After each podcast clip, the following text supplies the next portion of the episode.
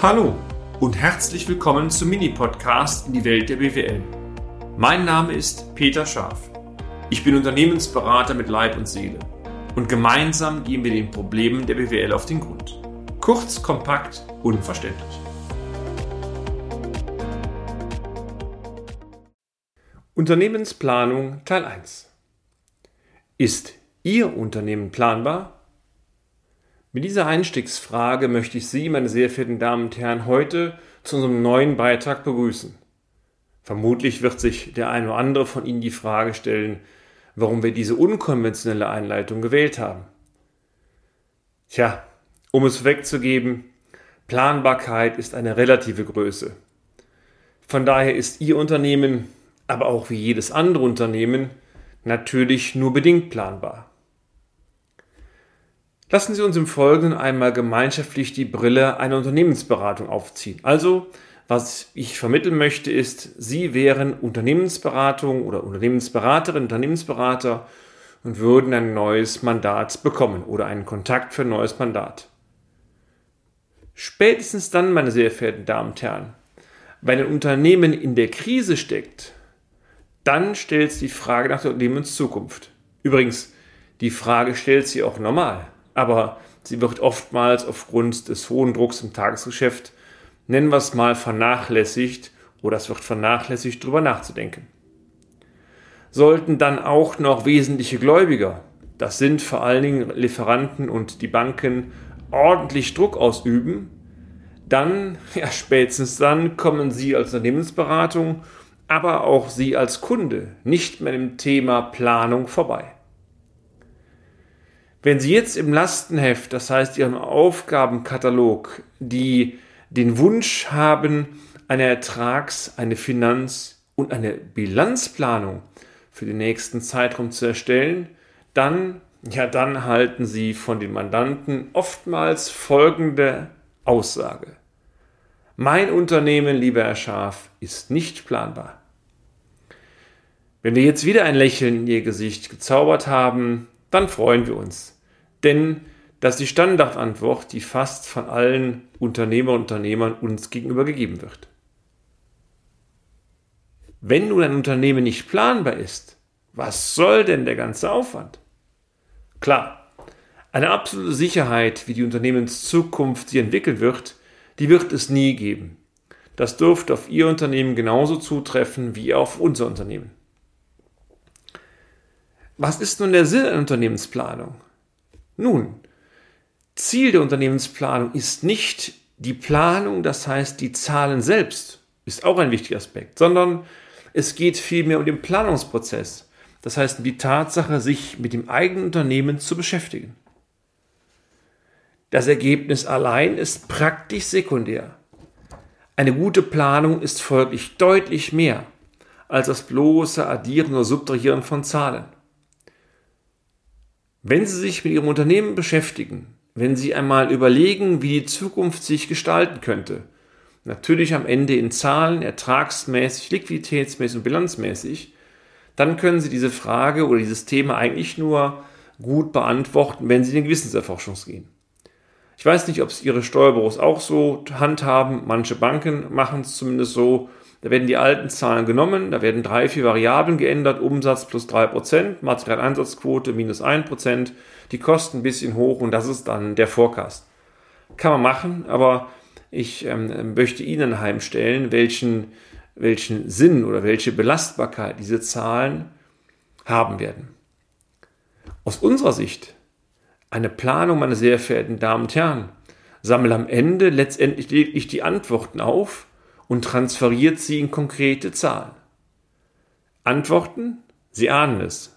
Dazu muss ich im Vorfeld eine Fülle von Fragen stellen, die ich mir dann selber nach und nach für mein Unternehmen beantworten muss. Was auch klar sein dürfte, ist jetzt schon, eine gute Planung erfordert Zeit. Und die Zeit ist nicht das Reinklimpern der Zahlen in ein Tool, das Zeit ist das Beschäftigen mit dem Unternehmen selber. Und wenn man dann so mit den Führungsetagen spricht, das machen wir sehr oft, da kommt oftmals raus, dass Zeit gerade heute praktisch nicht mehr vorhanden ist. Was wir feststellen ist, Viele unserer Geschäftsführungen, die wir als Mandanten hatten oder haben, sind sehr stark, na, ich will sagen, zu stark im operativen Geschäft eingebunden. Beispiel der Ausfall einer Maschine, die Krankheit eines wichtigen Mitarbeitenden oder der Ausfall eines wichtigen A-Lieferanten, wozu es dann zu Lieferverzögerungen kommt, das sind operative Themen und wenn die Brisanz des Themas hoch ist, wird sich direkt darum gekümmert, um den Schaden möglichst gering zu halten oder sogar zu vermeiden. Strategische Fragestellungen, die, ja, die bleiben oftmals auf der Strecke. Zum einen weiß man nicht, wie man sie anpackt und zum zweiten ist natürlich Zeitmangel auch ein ganz großes Thema. Zu diesen strategischen Fragestellungen stellt natürlich auch das Thema Unternehmensplanung. In der Praxis, meine sehr verehrten Damen und Herren, hat es sich bewährt, zwischen kurzfristigen, mittelfristigen und langfristigen Planungen zu differenzieren. Jeder Unternehmenstyp, die Branche natürlich, hat sicherlich einen großen Einfluss, dürfte sein strategischer Planungshorizont so ab drei oder meistens ab fünf Jahre bis so, sagen wir mal, zehn Jahre entsprechend ähm, angesetzt sein, noch zielführend sein. Natürlich Je stärker Sie in, der, in die Zukunft planen, umso stärker haben die Planzahlen eher, ja, nennen wir es mal, einen visionären Charakter. Also, wo will ich stehen? Sie können Wunsch denken, Sie können Ziel sagen, aber natürlich, es sind Ziele, die man verfolgen sollte. Aber die Belastbarkeit, nun ja, die stellt sich teilweise nicht, beziehungsweise ist bestenfalls ein Ausblick, aber der schadet auch nicht. Letztendlich geht es darum, eine Unternehmensstrategie, die Sie übrigens haben sollten, am Ende in ein grobes Zahlenkorsett zu übersetzen. Operative Planung, meine sehr verehrten Damen und Herren, sind dagegen eher für die näheren Zeiträume gedacht und sollten dann Perioden von eins bis drei Jahren umfassen. Klar, die operative Planung selbst sollte nicht isoliert dastehen. Das habe ich auch oft erlebt oder wir oft erlebt. Da ist eine Planung da, Strategie haben wir aber nicht.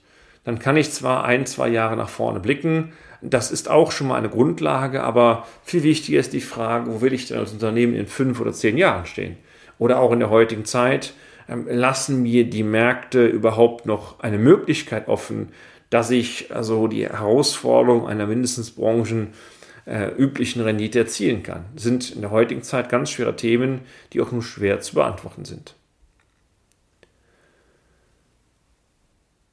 Die Bindung oder die Einbindung der operativen Planung in die Strategie, da hakt es meistens gewaltig, weil man oftmals sich viel zu wenig beschäftigt mit der Frage der Sinnhaftigkeit. Was tue ich eigentlich den ganzen Tag und wie sinnig ist das? Und die Begründung, erwähnte ich bereits vorhin, ist oftmals die, wir haben einfach keine Zeit, der Tag hat 24 Stunden, die Nacht haben wir schon drin und dann auch strategisch denken, funktioniert nicht, entscheidend ist, die Maschine läuft. So ticken viele Unternehmen. Kurzfristig mag das Ziel für uns sein, langfristig aber nicht. Lassen Sie mich im Folgenden auf das Thema operative Planung zu sprechen kommen. Genauer gesagt, woraus sollte denn betriebswirtschaftlich ein sinnvoller operativer Planungssatz bestehen? Es sind ja verschiedene Komponenten erforderlich. Und ähm, Sie können sich vorstellen, mit einer, nur einer Ertragsplanung reicht es nicht aus. Wir müssen noch hier und da so ein bisschen nachjustieren. Welche Komponenten das sind, vor allen Dingen welche Fragen, nennen wir es mal zur Gewissenserforschung, zu stellen sind, das erfahren Sie gerne von uns, aber im nächsten Beitrag. Und damit sind wir auch schon am Ende des heutigen Podcasts. Haben wir Ihr Interesse geweckt? Fein. Dann besuchen Sie uns doch einmal auf unserer Homepage unter www.scharf-office.de und schalten Sie auch beim nächsten Mal wieder ein auf eine kleine Reise in die Welt der BWL.